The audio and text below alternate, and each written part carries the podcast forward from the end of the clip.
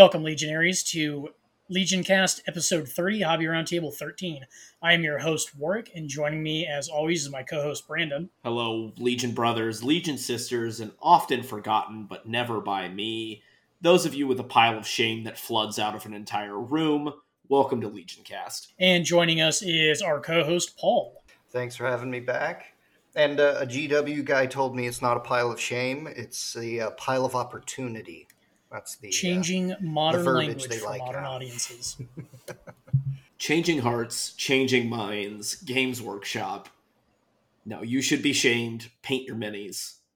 Do as I say, not as I do. Well, getting into this episode, we're going to be talking some hobby news. There are a couple of inter- interesting things going on with some model announcements that are pretty cool. The Weta Workshop collab, which I'm kind of excited for. We're gonna also going to be talking in a segment about using Primarchs in the game, as well as a Fulgrim's Quest talking about painting tanks. We've been doing a little bit of a tank painting challenge recently, and we're going to talk a little bit about that. Yep, looking forward to today's episode. Um, going to be a lot of fun. Looking forward to this. Yeah, we I don't know that we really had a good formal kickoff on the show here, but we are doing a fall tank painting tom- competition, kind of a rolling into Thanksgiving Uh, type event. So if uh, if you got some tanks out there that are sitting in their gray plastic form, paint them up, and uh, why don't you you know drop them to us on Instagram or on X? Elon made it weird. I guess. Thanks, Elon. It was always weird, but yeah, go ahead and hit us up on social media with those. We love seeing people's hobby, and uh, you know we will offer critiques. And by critiques, I mean we'll tell you you did a great job because we're all kind of crap painters here. So. No, it's uh, it's uh, going to be a lot of fun. Looking forward to it. Uh, before we get into the news, though, what are you guys working on right now? Um, I'm just trying to get everything all together and at least put some base coats on everything before uh, work comes down here to play. That's next week, isn't it? Yeah, so just trying to get that so it's not all uh, gray plastic and uh, primer. I have an incredible backlog, pile of opportunity, whatever. But currently on my painting desk over here to my right are ten full Mentaurus Terminators. I finally got the my new three D printer all set up, and I was finally able to get the missile packs I needed for them all sorted out. I also finally finished building my twenty-man Assault Marine squad, which I'm excited about. So I got all of that base painted this last weekend. And then I also finished painting my Cerberus Lord of War that I'll be talking about in our uh, tank painting segment. And on top of all that, I also painted fifteen battle mechs for Battletech, for a uh, local Battletech group here in town. I don't really play much Battletech. It's been forever since I've done that, but I wanted to help them out because... Um, The, the one of the runners of that is a buddy of mine. We went to high school together. Anyway, uh, I had a lot of fun painting those. It's not my best work, but he, he wanted like an urban camo kind of thing done. So it was basically just uh, black, gray, and they're all clan mechs. So I had to put a little emerald green on there for Jade Falcon because they're Jade Falcon urban combat mechs or whatever. Uh, it was a neat little project, a little bit of a distraction. Kind of got me out of the monotony of painting blue all the time, but... Also on my painting table, I'll probably be finishing it when I'm down there in Dallas, but I've got my Sakaran mostly. Uh, well, all I need to do on that is just the metalwork, I think. And then also I need to get the base layering done on my Land Raider Proteus and actually get the treads put on that because I painted the tr- treads on the sprue instead of trying to get a little brush and go in there and get all the tank wheels. But anyway, Brandon, what are you working on? Yeah, I'm... Uh... I got a couple of tanks sitting on my, my desk right now as well. I've got my Typhon and my Spartan that are both primed up and uh, that I need to start working on. But I got a lot of infantry that I also want to get to. And I'm kind of looking at it. The the tanks are... Um, we'll get into more of how I do it in the hobby section, but they're they're a bit more laborious for me than than regular infantry is, especially... You know, my infantry all hits a point where, you know, I lay the base colors down and then I do the oil paint. So I'm trying to get all those infantry ready for oil and then kind of moving on to the tanks because they got a few more steps than that. Um, so right now I am working on the next, uh, finishing off my ten Deathwing companions. Paul and I, we might talk about our game a little bit uh, that we played recently, but I'm kind of souring on the Inner Circle Knights, the Dark Angels Terminators a bit. Just They just don't quite do what I want them to do, so I'm trying a different route, going to go a little different direction here with it and uh, see how it goes. But uh, let's get into the news then, because there's been a lot of it. Let's see. The first thing, the first model announced that I was excited for is the Traitor Champion, which I think looks better than the Loyalist Champion. Uh, he looks like so much better. That thing is such a nice model. Um, I I don't care that they're advertising him as a Traitor Champion. I am definitely going to be picking him up for my Dark Angels. Um, I think he looks great. Um, the the Mark three Artificer armor works for me. It's doing all the right things. There's one little Eye of Horus on there. Um, too easy to file that off. Um, but no, I I adore this model. This is one of the best consoles they've done so far. Yeah, did you guys notice that uh, he has a unique power pack? Looks very different from any of the other ones we've seen. I thought that was pretty cool. Any uh, speculations about that? Uh, I think it's just, they do this sometimes with character models, just rule of cool. I'd be surprised if we saw it on anything else.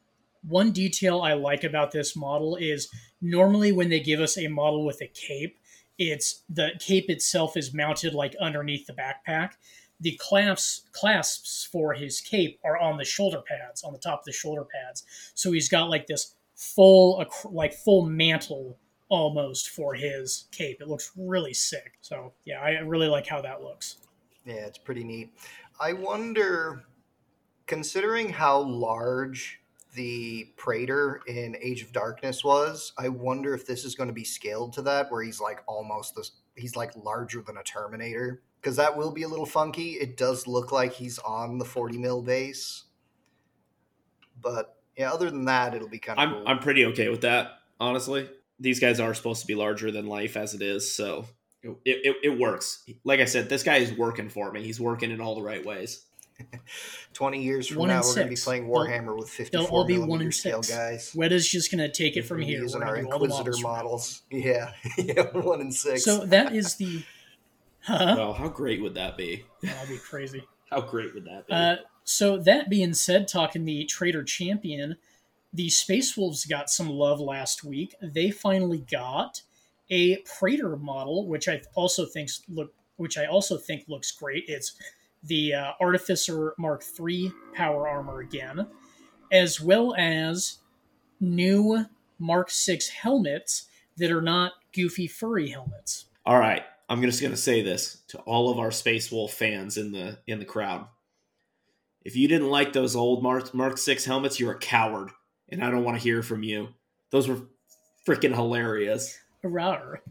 I will say these new ones are kind of a a new direction for Space Wolves. I don't think I've ever seen anything. Yeah, I I do kind of like them. The tops are kind of like a Spangenhelm, but you don't have the uh, the chainmail kind of um, lower face neck guard kind of thing.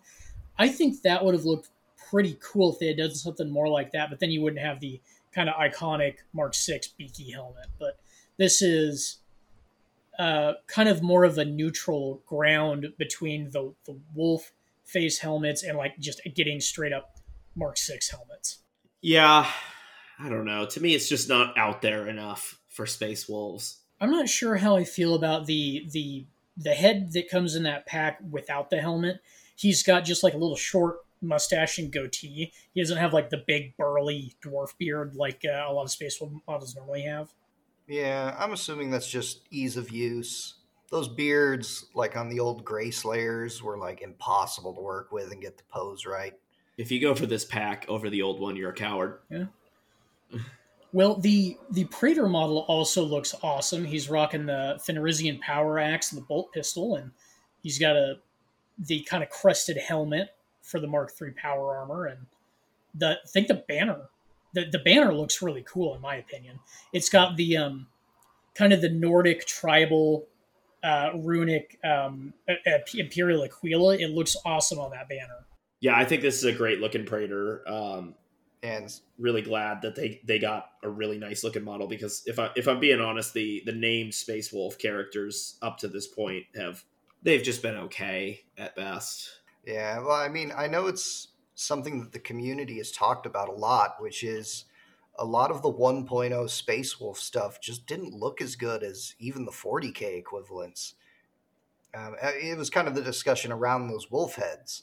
But even before that, a lot of the models that were coming out, everyone was like, why are Space Wolves the only ones getting this over-the-top cartoony look?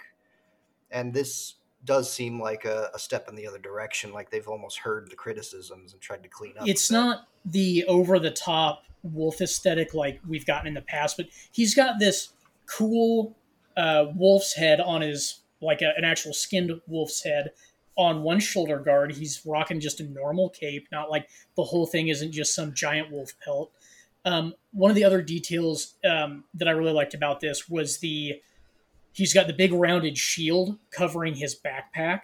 That is such a cool aesthetic, and it reminds me of, um, well, even like Boromir in Lord of the Rings, he carries his big rounded shield on his back when they're traveling along. It looks really cool.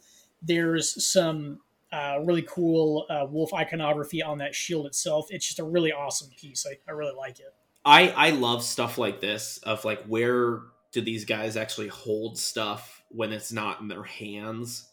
Uh, because we know that Power Armor has like the mag, the mag locks and stuff, but that always just felt kind of weak. Um, so like the, the old, the Praetor model that came in Age of Darkness, like I love how he's got a scabbard. Um, actually, uh, the Lion comes with a scabbard as well. And like that model, they put enough detail into, you pick the scabbard based off of which sword you have. So I, I love stuff like that. I think this guy looks great. Space Wolves is a tough legion because every single one of those guys is supposed to be just larger than life. And it, it as far as the legions go, it's the one where every single guy has enough character to write a book about. So how do you find that balance? Um, and I think this model does a really good job of that. It makes me wonder if they're going to redesign a lot of the older kits, too, to match this aesthetic. Done a really balanced job of this one, because, like, even his power axe isn't over the top.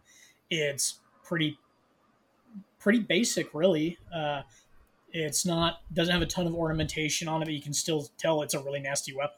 Yeah, zero, zero issues with this model. Yeah, really I, hit it I wonder if uh, just the way that they painted some of this stuff has gone a long way. Because the axe is just painted like a normal axe. It's not like the glittering rune frost that they put on a lot of the modern stuff. So this is just a very thirty K weapon. It's not that kind of blown out of the water, uh, punchy in the eye kind of aesthetic we've been getting. I think this guy really encapsulates the idea of the rout versus the Space Wolves. It's just that brutal, efficient savagery that you want when you talk about Uh, this legion. Yeah. Um, I will say, I I guess I am just a sucker for kind of the old look as well, though. Um, that's why, you know, with my Dark Angels, for example, the, the most used kit that I use is the forty K Fallen kit, because I love the full cloak over the armor. Like, it's a, to, I don't know, to me, I throw realism out the window with this kind of stuff. It's forty thousand years in the future and they're fighting with swords. Like, let's just lean full into that. So do we want to get into the Cerberus Knight pre-order? Do we want to talk about that at all? Yeah, I don't know if there's really too much we need to say. We've kind of already touched on it. But yeah, they're up for pre-order, guys, if you wanted to Cerberus. Yeah, it's the, what was it called here? The Battle for Fellweather Keep. Yeah, I haven't had time to look into um, it, and it was night, so I kind of just a quick exemplary battle, it. Just like the other ones. It'll be fun. Yeah, the, the only thing really to note from this um, specifically is it comes with a Corrupted Knights chart.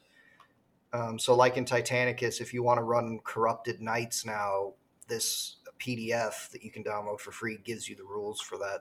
So you can run your chaos. Yeah, really. I mean, blessings. I don't know what to say about this. I'm glad it exists, and I'm moving on. Um, really happy for the the night players. Um, I hope that it, I hope that it's good for them. I hope that they wanted these kits um, in plastic, because I mean they look good. I, I won't be picking them up. Um, Knights just aren't my thing. Yeah, I'm going to have to agree with you there. I'm not in... First off, I don't have the space for an, a knight army, even if I wanted one. Secondly, that's just not something that... I could I could pump another couple thousand dollars into my Ultramarines and still be happy. So um, if I started another army, it would be my Traitor Legion before I did Knights anyway. Definitely. I'm already looking at a third army, so... You need to gotta, play at least one game role. With your Emperor's Children before you inevitably sell them off. I gotta get one yeah, I want to post of my Emperor's those Children bodies of the Sunkillers you off. Did looked awesome, and you haven't finished the heads yet. No, they're sitting right over there. Do I it. Probably finish them in a couple of days, but I gotta do Dark Angels, man. I got the I got the Phyrex event coming up, and so I gotta I gotta have an army fully painted. Yeah, I get that. Um, is fully painted army a requirement for that? Yeah. Yeah, I'm probably not gonna make that. You bitch. You bitch. Uh, anyway. Ask yourself this. You're a Horus Heresy content creator. How many people have you played Horus Heresy with that haven't been on this show? Donut. Yeah. I should start looking for games around here. I am just so antisocial. It's really hard to do. Anyway, um, getting into the new announcement from Weta Workshop and Games Workshop, they are going to be collabing to do a run of one in six scale figures for Warhammer. Now, they already do, you know, several different lines. They've got The Hobbit, The Lord of the Rings, a couple of Witcher figures. They've got, like, Henry Cavill Witcher fighting a bunch of ghouls. It looks really cool. Too bad that show sucked. Uh, they do some Dark Crystal uh, figs. If you guys ever watched Dark Crystal, it's uh, the the newer, I think it's Age of Resistance that came out on Netflix that didn't get a second season. I need to I need to slow your roll for a second there. They I have say? Geralt fighting a bunch of ghouls. You said Henry Cavill. Oh, yeah, fair There enough. Is no other Geralt. Um, so, yeah, they do have uh, Geralt of Rivia fighting. Uh, anyway, Weta Workshop does a, a whole line of these awesome one in six figures in all these different franchises. They've got the rights to do a bunch of different stuff.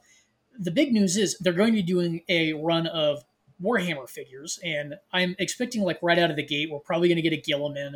We're probably going to get... Uh, maybe like an Abaddon, your big characters, maybe a couple of like regular Space Marines from like some of the iconic art they will translate into a fig because it's kind of one of the things they do.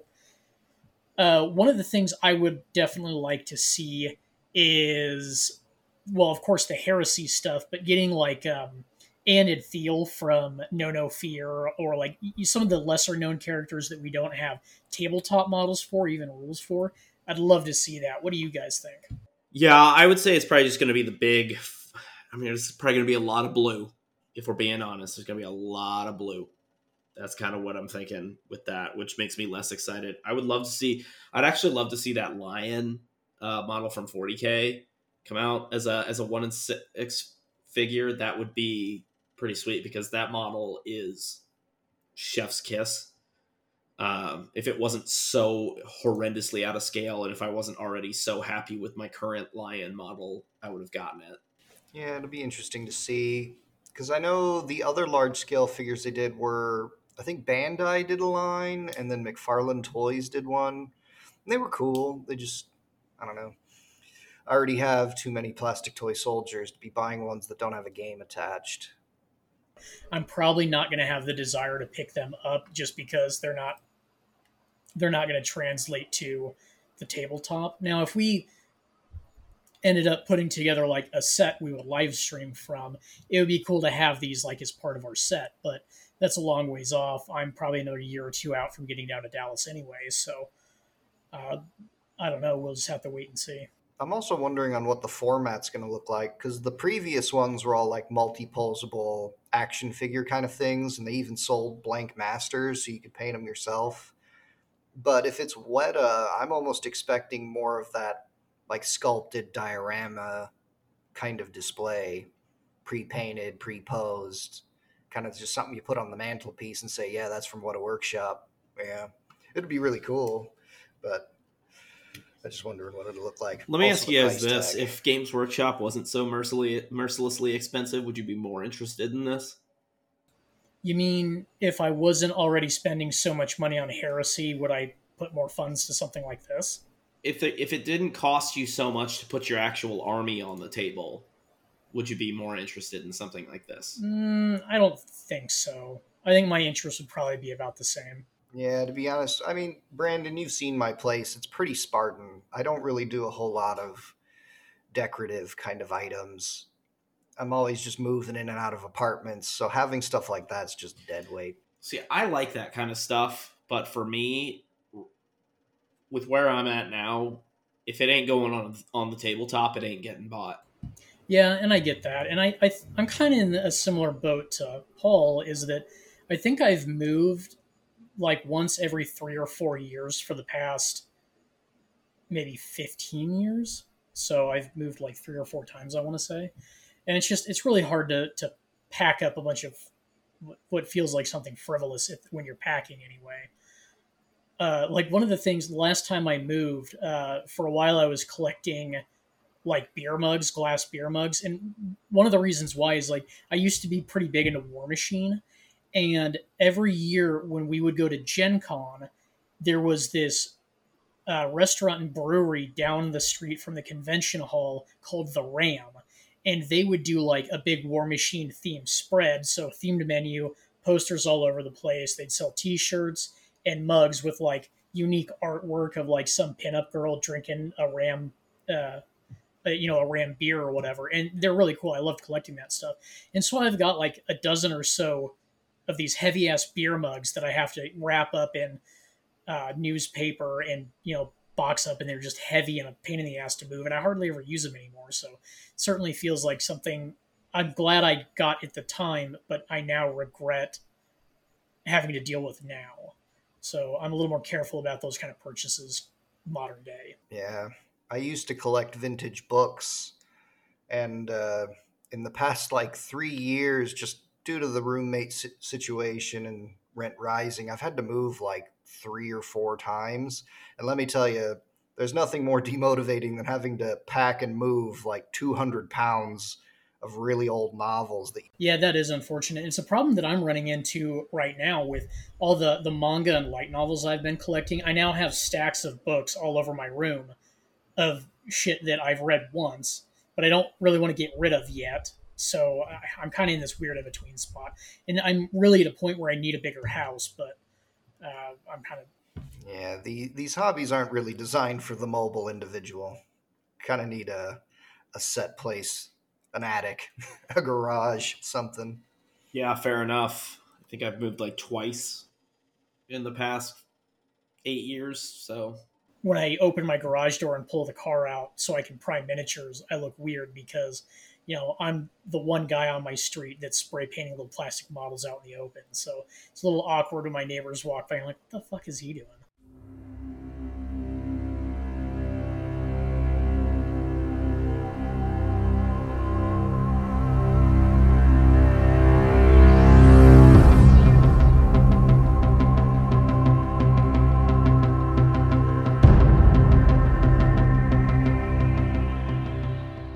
Welcome back, everybody. I hope you had a good break. I know we did. So let's get into kind of our gaming talk for, for this episode.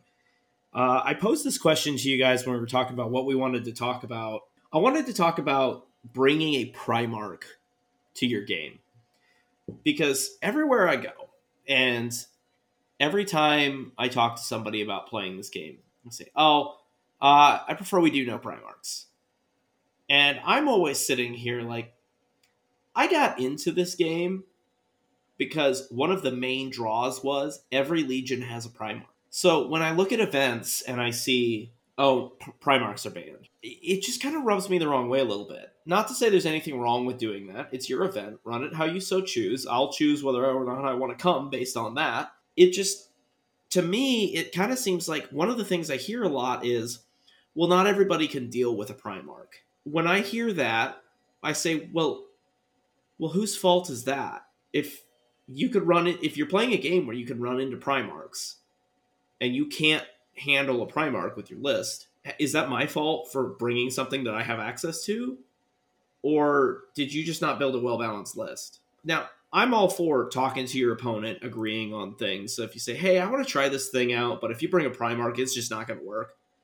And I'm like, yeah, sure, we'll run a game. You, every single game we play on this panel, we say, we bring in Primarchs? No? Okay. I just, I don't know. To me, it feels like I have played so few games with the Lion, and I'm like, I got into this game to have a Primarch on the board. So what are you guys' thoughts here? I think it's similar to our discussion on Dreadnoughts that we've had before. Yes, the Fury of the Ancients lists is a legitimate list that you can run, but if you're putting that on the table, that is a very strange list that a lot of like generic armies are not going to be able to handle, and you just steamroll a lot of people. Once you get into that three to four thousand point range and people are bringing more stuff, it's a bit more manageable. But especially in smaller point games, there's not a lot you can take that can counter, you know, like seven to nine dreadnoughts. I mean, even bringing five, I've noticed you guys have struggled sometimes just to deal with them. And that's why we've kind of had that like one dreadnought for every thousand point sort of list just to deal with it. I've noticed we've, I've had you run the Lion against me when I don't have a Primarch, and it does feel like there's not a lot I can do against it. Even, you know, like Abaddon and ten Justarin, and I'm going to lose that fight. Or like, I remember you talking about Eric bringing two Leviathans and the Lion soloed them in one round of combat. Like, there, there's something to be said about how far up the power scale Primarchs sit. So I think that's one of my goals when I visit is I'm going to have Brandon take the Lion in a couple of the games that we play, and I'm going to build a list without any named characters to see if I can legitimately counter him. And I think we uh, we kind of decided we're also going to do the same thing with Lords of War, because now he's got his Typhon, I've got my Cerberus. Basically, the plan is to build a list that can counter these kind of models, you know, without a similar one. And, you know, even in the couple of games that we have played where it's been Primarch on Primarch, Gilliman eats dirt every time against the Lion. He is such a badass. And as awesome as Gilliman is, he just... you know, he, he's not going to be tanking those hits from the Lion because he's so powerful. I think that with the tools you have in the generic the generic army, I think you can do it. And it's my goal when I'm down there to prove that you can do it. Uh, I know last time I was down, I really struggled against Brandon. He had some really nasty stuff. Um, Paul, I definitely want you to run your five Dreadnought list against me because I want to see if I can beat it this time. I guess I'm not. And uh, another mindset that I have is that the character models as they are, are in the game as the creators intended them to be. So I don't really agree with these events that's like no Primarchs, you know, no named characters or whatever. I'm not about that. But again, as Brandon said, it's your event, run it how you want to. But we're kind of ignoring the, the spirit of the game as the creators intended. And that's mainly what I have a problem with. So, I mean, I don't have a problem with my opponent taking a Primarch when I don't have one, or five Dreadnoughts when I'm not, when I don't have them. I think it's the nature of the game to figure out to, to make the most of the situation you're on. And whenever I whenever I build a list, I'm trying to build an all-rounder. I'm not trying to, you know, build something cheesy that just does one thing. I, I like I said, I, it's up to me as a player to build the most balanced experience list-wise and game-wise as possible. That's an important note here when we're talking about Primarchs. You can't build a balanced list if you know you're going to be facing one. Primarchs on the table alter the fundamental strategy of the game because you have to build around the fact that you know a Primarch's going to be on the table. I think that's the problem.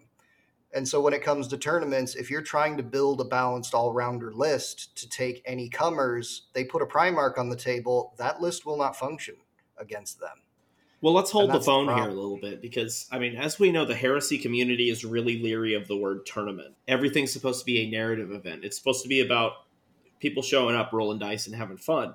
And I'm all about that. One of my, my things, and, you know, maybe this does come down to the fact that I have a really badass Primarch, and he's sitting on my shelf collecting dust most of the time. I, I'm not going to sit here and pretend like the Lion sucks. He's awesome.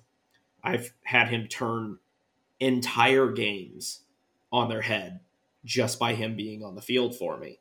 Um, I remember I played um, I played friend of the show Lucas was bringing his Dark Angels with his Pride of the Legion list uh, with Corswain and his Deathwing companions against I had the Lion and his Deathwing companions. And the Lion turned that entire game. He swept up Corswain and his Deathwing companions and then swept up uh, a unit of ten Terminators and then went and killed another unit of ten Terminators. So I'm not denying that Primarchs can put in work. And yeah, he does. My argument with Gilliman is Gilliman makes your entire army better. The Lion is the Lion. He is a one-man army, and he's very good at that. But your guys were running around. The rest of my army in that game that we're referring to was crumbling to Warwick's army because they Gilliman just made his troops that I, much I better. Can't deny that. I can't deny that Gilliman does amazing things for my army. It's just really difficult to go tit for tat with the Lion himself, and we've already kind of covered. I think another elephant in the room that we're not talking about is the cost, both points and dollars. I mean, I can't run Horus in my list both because I don't have the money to buy him, and also he's very points prohibitive to run. It's very hard to build a good Sons of Horus list because he's six hundred points. That's a fifth of a three thousand point army. And you just constantly find yourself lacking any points to run it. And that's not even talking about Ascended at one thousand points. That's just ridiculous. Well, and, you know, as we're talking about, though, he's six hundred points, but he slaps everybody else around. Like, he slapped the Lion around when we ran that duel. Yeah, it's true. But, again, it's because he's so costly, it, again, it changes the build dynamic of the list. It is now, it's not a Sons of Horus list. It's Horus, the War Master list, and everything else around him is kind of like, oh, well, I have to take these tax troops to fill these slots, and the rest of my points are Horus. Yeah, fair enough. Like I said, I think that uh, I think that we kind of build Primarchs into this bugbear that cannot be defeated to an extent, though. You know, one of the things people seem to always forget about is that Primarchs can always get targeted, no matter even if they're in a unit. So... is it costly? Sure. But if you had ten las cannons shooting at a Primarch every turn, that guy's going down. Like, it may not be one turn. It may not be two, but he is going down. So I, I, I think that we get hung up on... The other thing I think we get hung up on is we're always asking ourselves, will my opponent have fun?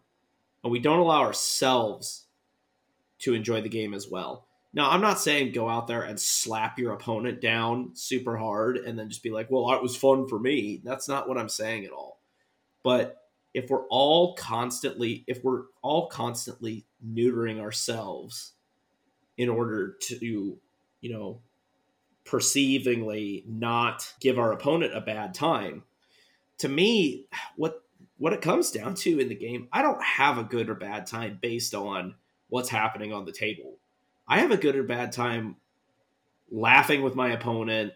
Maybe if we're at an event, heading over to the bar between turns and drinking a beer real fast and then getting back to the game.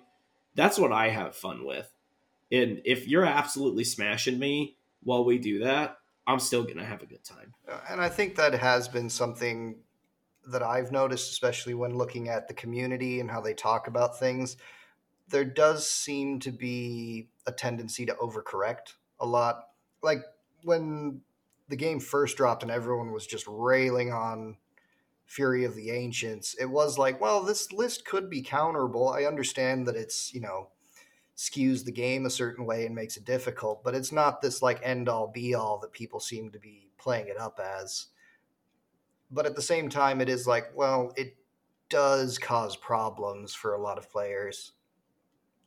So I don't know. It's it's really hard to say. I think the Primarchs can be fun, but it does have to come with the agreement from both players that it's going to be, you know, suitable. I think that's the problem with, like, narrative events. When you're showing up and you know you're going to be facing up against, you know, three to five people and you don't know what they're bringing till you show up, having them put a Primarch on the table can be just a real... you know, air out of the balloon moment for you if you didn't plan for that or didn't bring the necessary things to counter that sort of threat. And again, because of how it changes the list building, it's really hard to prep for that. Yeah, I totally get that. Um, in the as far as the Fury of the Ancients list goes, that's definitely one that your all-arounder kind of tournament list isn't going to be equipped to deal with. If you knew you were going up against that, it'd be a different story. And I kind of wonder if the Armored Spearhead Rite of War kind of has a similar effect, because nobody is going to be bringing a list set up to take on nine tanks. You know, I think I built, I think I built like a three thousand point list that was like uh, fifteen, or no, sorry, um, twelve to fifteen tanks at one point, I think. Anyway. Yeah, I, I still remember one of the first games I played with Brandon, and I was running veterans because I thought they were cool and I wanted to try them out. And what I realized very quickly was, okay, these guys are all like strength four with Carsoran power axes, and I have a Spartan, a Land Raider, and a Leviathan, and the Lion in front of me. This unit literally cannot do anything against anything in front of me. Like, this is a really bad matchup, and I had to change how I thought about a lot of the stuff with the game. Yeah, I don't know. It's just kind of uh, thoughts in my headspace a bit there. Uh, I don't think that there's necessarily a right answer to this. Um, I definitely think if we as a community are too quick to be like, oh, none of this, none of this, none of this, it doesn't allow the game to evolve naturally. And the game first came out, for example, and everybody was making a big deal of Fury of the Ancients. I brought a couple of contemptors against uh, our friend Martin Emery, and he was like, okay, I'm going to kill that contemptor turn one. And having these things built up in my mind, I was like, no, you're not.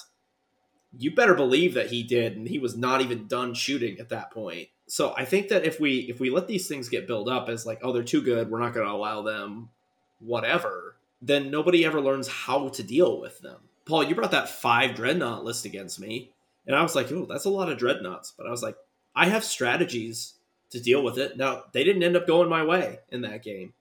Um, I, I did destroy one, I believe. That it just, some dice didn't go my way. You got your deep strike to go off perfectly, and that's just how it goes sometimes. Um, I did get a good chuckle because you were sitting there complaining about close combat for the longest time and how they overbalanced shooting. And then one round of combat, you swept up a twenty-man tactical squad with a single dreadnought. And I was like, hey, remember that? Abaddon completely leveling a ten-man unit of culverins and a centurion in one round of fighting. Well, there is that, of course. Yeah, and still losing out on the points trade. That's the crazy, yeah, that was the crazy thing, is that we, the dust settles and Abaddon stands alone, and for some reason, you still came ahead of that by like three hundred points. I was just so frustrated, because you had, it was like a daisy chain of Terminators stuck between two of your dreadnoughts, and I was like, he's just going to keep consolidating, it doesn't matter, N- nothing I do matters, he's just going to keep killing me. Yeah, when I saw, because you got that weird wraparound on that other unit. So I was like, dreadnought on this side, dreadnought on this side. I've got you. Those big, cool units like that, like Abaddon and Tenjesteren, or like a Primarch, that causes the most memorable games. Like, we always bring up that example of the Lion soloing two Leviathan dreadnoughts, because you know what? I, I don't remember what else happened in that game. That was amazing. Yeah. Well, and I think that's why it works, is because we're friends and we have the rapport and the understanding, you know, that we're going to be going into this looking to have a good time. It makes those memorable moments fun and something we can talk about later. But when you're just meeting up with some random guy at a store and you're like, hey, let's do a pickup game, that guy's not going to walk away going, dude, the Lion just killed like two Leviathans for, for nothing. Like, that's not a good moment for him. That's a feel bad moment. It works for us because we have... If you say, hey, let's do a pickup game, and I say, hey, are you cool with Primarchs? And you say yes, and I show up with a Primarch, don't get butthurt when you didn't bring anything to deal with that. Yeah, but I, I think that's the problem with narrative, is you don't really get that opportunity until the lists are already locked in and you're showing up. And I think that's why they kind of have to just gatekeep it at the beginning to say either all Primarchs or no Primarchs. And whoever's signing up is going to have to be okay with either decision. But yeah, in terms of casual play with individuals, I think it's fine as long as you're communicating. But yeah, in terms of that more structured or competitive type of scene, it's just not. Yeah, really fair important. Enough. Um, the moral of this entire segment is I want to bring the Lion more because he's awesome. Everybody buy your Primarch. We want to play with him. So do we want to get into our Fulgrim's quest? Right Let's on. Do it. So this fall we've been doing an a bit of an armor challenge between the group. I know we've mentioned that a time or two. I have recently finished my my Cerberus Lord of War with the uh, Laser Dick of Doom, and I'm really happy with it. I need to touch up a couple of things. I didn't really get the uh, the crosshair on the tactical iPad proper. Uh, the way they were, way that I wanted it. But other than that, I'm super happy with it. I think the, the hull color turned out awesome. I even got my water transfers on there from the Ultramarines transfer set. It looks amazing. But why don't you guys go ahead and tell me about the progress you've made on your armor sets? Progress on my armor sets is pretty easy. There hasn't been. And I, it's a lot to do with picking the right technique. And I think we can talk about that a bit here. I got into these oil paints with these guys, and I said, this is really cool. The biggest the reason that I did that was I have been trying to step up my level of painting recently. And in picking Dark Angels, a army that has a primarily black color, there's kind of two ways that you can make black look good. You can go the oil paint route, which is the one I went with, or you can do a boatload of edge highlighting. And that's just not me. It's not how I like to play with my paint. Um, it, it just would have been too much of a struggle for me. So I, I went the oil paint route. I really liked how they started to come out. I was like, okay, but what am I going to do for my vehicles? And with vehicles, I really struggle with big flat panels. It's hard. You can try to be dynamic with them, but if it doesn't go well, it's going to look really bad. And so I found a technique on YouTube that I really enjoyed that uses um, chipping medium, which is something I had never used before. And the idea was that you spray kind of a, a gray undercoat and a white undercoat underneath this black, and then you take the cover it in chipping medium, put the black on, and pull that black back off so it looks like it's naturally wear and tear. It looks great. You guys have seen, I did this technique with my rhinos and with my dreadnoughts. You guys have seen them. I think they came out really well. It it takes me like four hours to do a tank when I'm doing this, um, because you got to let that stuff set. You get, so you got to do, you got to prime it. Then you got to hit it with the gray. Then you got to hit it with chipping medium. You got to let the chipping medium set. You got to put the, the white on top. You got to chip that. You got to let that set. Then you've got to go with the chipping medium again, let it set again, go with the black, let it set, chip it. And then you're finally done with, with just the first stage. Now we get into actually painting it. You know, it's been one of those things. I've got these these two tanks sitting over here. Um, I've got my my Spartan and my Typhon, which, you know, Warwick says that he's a narrative gamer, loves the story of everything. I buy a Typhon, he immediately goes out and buys a Cerberus. So that, don't let him fool you. Anyway, it's just kind of been holding me off because I'm like, you know, I need to do all this, but it's so time consuming. I just don't have the time right now. I've got other things sitting there staring at me that I also need to get done. So I really just need to take the time to sit down and be like, all right, we're doing this. And it's happening, and then just do it. Yeah, it sounds like you kind of have the same problem I do with every army, which is I get this very cool, very convoluted paint scheme going on, and it's just so many steps and so much effort that it does kind of take the wind out of your sails after the first model. Well, I gotta say, painting large flat surfaces in blue is very easy for me. Maybe I'm just lucky because blue is a very forgiving color, but the the hull technique, and I know I've talked about it a dozen times, I just stipple it and I wash it. And especially on this Cerberus and on my Land Raider Spartan, it came out great. My Rhino, for whatever reason, doesn't look as good, but the um, the Spartan and the Cerberus look great. Uh, you know, also, I was able to learn a, a, a new technique. It's a very simple one, but I did learn the kind of heat hazing or the, the heat stress on the end of the Uh, Cerberus's big neutron laser, whatever it is. Uh, and I'm really happy with that turned out. So not only was it a very easy project for me, it knocked out this challenge and I learned something new. So very happy with that. Yeah, I think that your your technique that you had adopted there just lent itself very well. Um, not necessarily that blue is an easy color to work with. I mean, I don't think it's the hardest color to work with out there, but I think you, you developed a technique that kind of worked. It works on your infantry. It works on your vehicles. It just kind of works. Yeah, and it's going back to how I'm a bit based in the narrative. Uh, I think it's very Imperium Secundus. It leads to, lends to this very kind of grimdark, I don't want to say inconsistent, but kind of broken up, different look. It, it's a far cry from the very trim and proper kind of boys in blue that we see in forty K, especially. You know, this is a much more kind of ragged, rough and tumble kind of feel to me. Definitely. Um, and that's kind of what I was going for as well. I went for a very grim, dark look. Um, now I think a, a lot of folks in uh, in Heresy go for that as well. Uh, but it, there's a reason for that. It looks really good. Paul, why don't you tell us about uh, what do you do when you're painting a vehicle? Yeah, to be honest, vehicles are something that I have largely avoided, partially just as a cost prohibitive thing. The tanks usually tend to cost the most, and so they're always the last thing on the list I can get my hands on. Yeah, flat panels are always going to be really difficult. I think Brandon is in a one of those unique positions where black, white, and grays are always like really hard to get looking right. Black in particular, if you try to mix in any other color, starts to read as that color. And white, it's just really chalky and hard to get done properly, so that's always been a struggle. Yeah, one of the things that I've done in the past, at least painting tanks, is if you do have a lot of flat space that you're not really sure what to deal with, adding in a lot of decal work tends to help break that up a little bit and distract away from how open the space is.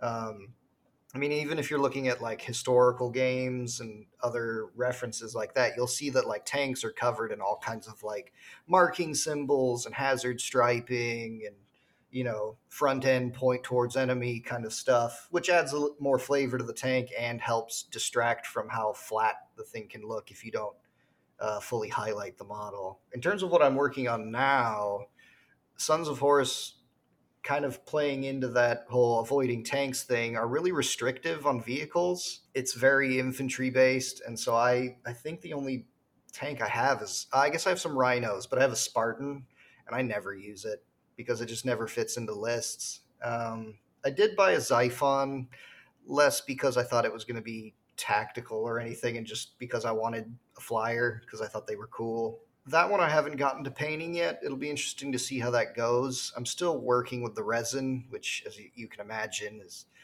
always a whole lot of fun. So we're still at that assembly stage, but once I get to painting, we'll see how it goes. It'll be a lot of airbrush work for sure, and try to feather in that jade green color to differentiate shadow and highlights and kind of blend it together so you don't end up with a lot of really harsh, like hand-painted lines. One thing that I want to try on, like after I get my airbrush set up, is I want to actually tape the hull so it looks like it has chevrons or like a racing stripe on it, and airbrush that on, because I just don't think it would look good if I tried to hand paint it. But that is... Um, maybe one of my other, like my next big hull that I do, I'll put like a, a stripe or a chevron on there somehow after I get my airbrush set up. Have you guys ever thought about doing anything like that? Because as it goes, like I know on the Predator I did for you, Brandon, and the couple of hulls I've done now, I just pick out some like the recessed panels to put my, my white on, and that kind of works for me. Yeah, I've done some chevron work in the past, and I found airbrushing makes it a heck of a lot easier. Um, and then, you know, Paul, what you were talking about as well, I think that's a big part of it too, is getting these soft transitions on your armor is really important, because the hard lines, they just don't read well. And again, with black, the problem is, is that if you try to do that, it, it doesn't end up being black anymore. It ends up being blue or gray or even white, I've seen happen as well. And that just, it looks wrong. And I'm not going to lie, I, I took on these Dark Angels as part of, I wanted, like, I wanted to get better at black. And I think I have gotten better at black, but it is very hard still. So if you're unable to do your oil technique you, like you normally do, I know when I did the Predator for you, I edge highlighted everything. If you do have to edge highlight on your Dark Angels, do you prefer like a gray or a blue? What do, what do you think your edge highlight go-to is? Or have you just ever done it? I would go gray with the Dark Angels um, because, again, I'm going for this more worn look. Blue to me is like a metallic black, but it's very clean. So that's why I kind of stay away from blue. I think it can look good. I've seen it look good. I've seen it look really good. But it, it does, again, it looks very clean. Yeah, one other tip that I see Warhammer players in particular never use, or really I should say rarely ever use, is a lot of the like weathering techniques you see in historical games. You know, if you look at like the Flames of War community, the amount of like like dust pigments and rust effects and stuff that they do on tank treads, it changes the model dynamic completely. But you don't see it a lot with Games Workshop products. I almost wonder if it's because their model line has never really included that stuff outside of Forge World.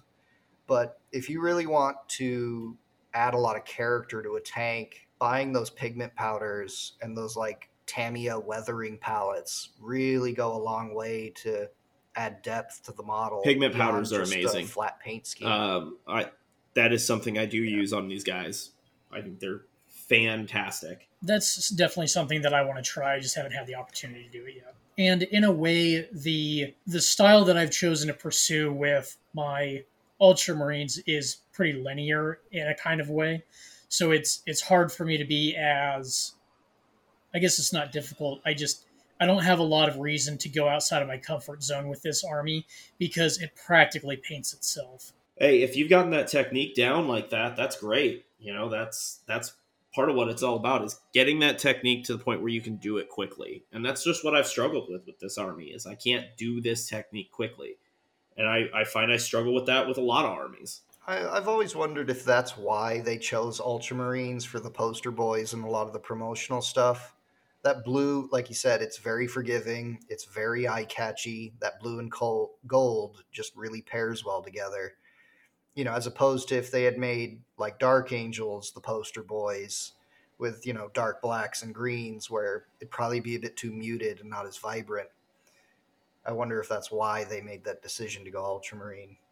Uh, the blue technique is much easier than the black technique. Even I, uh, I've been painting black Space Marines for oh, what, like fifteen years now, because uh, that's just what I've done since high school. And I've gotten a lot of practice at it, so I kind of take it for granted now. But uh, it, it first, like going back and looking at my first gen Hellhammers, they look terrible. They're awful. But um, this uh, kind of the newer Primaris stuff I've done in the past couple of years looks much better. Well, I think you kind of fell into that trap that yeah. uh, painting black comes with, where you can just say, I'll just spray paint them black and then they'll be done. They're not done at all. They, as a matter of fact, you barely started. Yeah, that that was my Raven Guard. Black straight out of the rattle can, a little silver on the weapons, and done. Which, if that's what you want to do, you're fine. But if that's if you want something, if you really want that black to actually kind of have a realism to it, you get a long when you're way young to go and dumb, you uh, will dry brush black with red. Yeah, for sure. So you'll dry, bra- dry brush over black with red and say it looks like lava. Quotation marks. No, it doesn't. It looks like garbage. You're a terrible painter. Well, we all had to start somewhere. Ironically, you cannot say the same about spray painting everything white and saying it's white armor. Uh, because white just looks like crap. Dude, I'm so self-conscious about any of the white I do on my Ultramarines. I'm like, here I go painting white it's again. So it's going to look like dog shit no matter what I do. Yeah. That's why when you see a White Scars player that with that really competent paint scheme, you're like, man, that guy's got to be a master painter because he's looking so good. Yeah, especially because if that red spills over, yeah, there's no bit, going back. You've got to be good. Yeah, you just, just buy a whole new box. You're done. I will say one of the things that's helped my white painting is just picking up the uh, is it like apothecary white contrast, and any defects I have in it, I just blame on the contrast paint. Uh, one of the effects, ironically, we're di- we're talking about this on painting white right now. One of the most effective ways that I have found for painting white is to not paint white. So just use a very light off gray. And it looks a hundred times better than white. And to the eye, you have to get really close to realize that it's not white. And that dentist white, it just doesn't look real. I think that's a big part of it too. Also, don't use it as your primary armor color. Sorry, White Scars guys. I respect you, but I don't want to be you. Yeah. Crying in one of these days, you'll get your jet bike. Uh, so we've gone from how to paint tank hulls to just don't paint white ever. Just give up. There's no learning it. There is no hope. Sorry. Great roundtable, everybody. Let's just pack well, it this in. This is probably going to be a shorter, well, this is a much shorter episode than our last episode. Going over Age of Darkness was a bit of a bear, but yeah. So our next book is The Outcast Dead by, that's by Graham McNeil, right? I've read this one once a long time ago, and I was not a fan of it. But I'm definitely willing to give it another shot. I think that one's just going to be Brandon and I. That's okay. And I think um, if the timetable adds up, we'll be... Rec- I think we're going to be recording it from the same microphone. Go ahead and look us up on social media uh, at Legioncast eighteen, a Horus Heresy podcast on X or Twitter, whatever you want to call it. Go ahead and shoot us an email, legioncast eighteen at gmail dot com. Shoot us an email. Definitely send us in those, you know... Uh, armor pieces that you've been working on on either one of those platforms, or, you know, even Instagram. I still have that account. I haven't done anything with it yet. I should. Definitely look us up. Share this podcast with your friends. Give it a rating. Give it a comment. Like and subscribe. All that good stuff. Yeah, thanks for having me on again, guys. It's always fun to come on here and play devil's advocate in the arguments. Yeah, Paul, always a pleasure to have you on here. Um, and like I said, good conversation all around. Um, thanks for stopping by, everybody, and remember to march in fortune.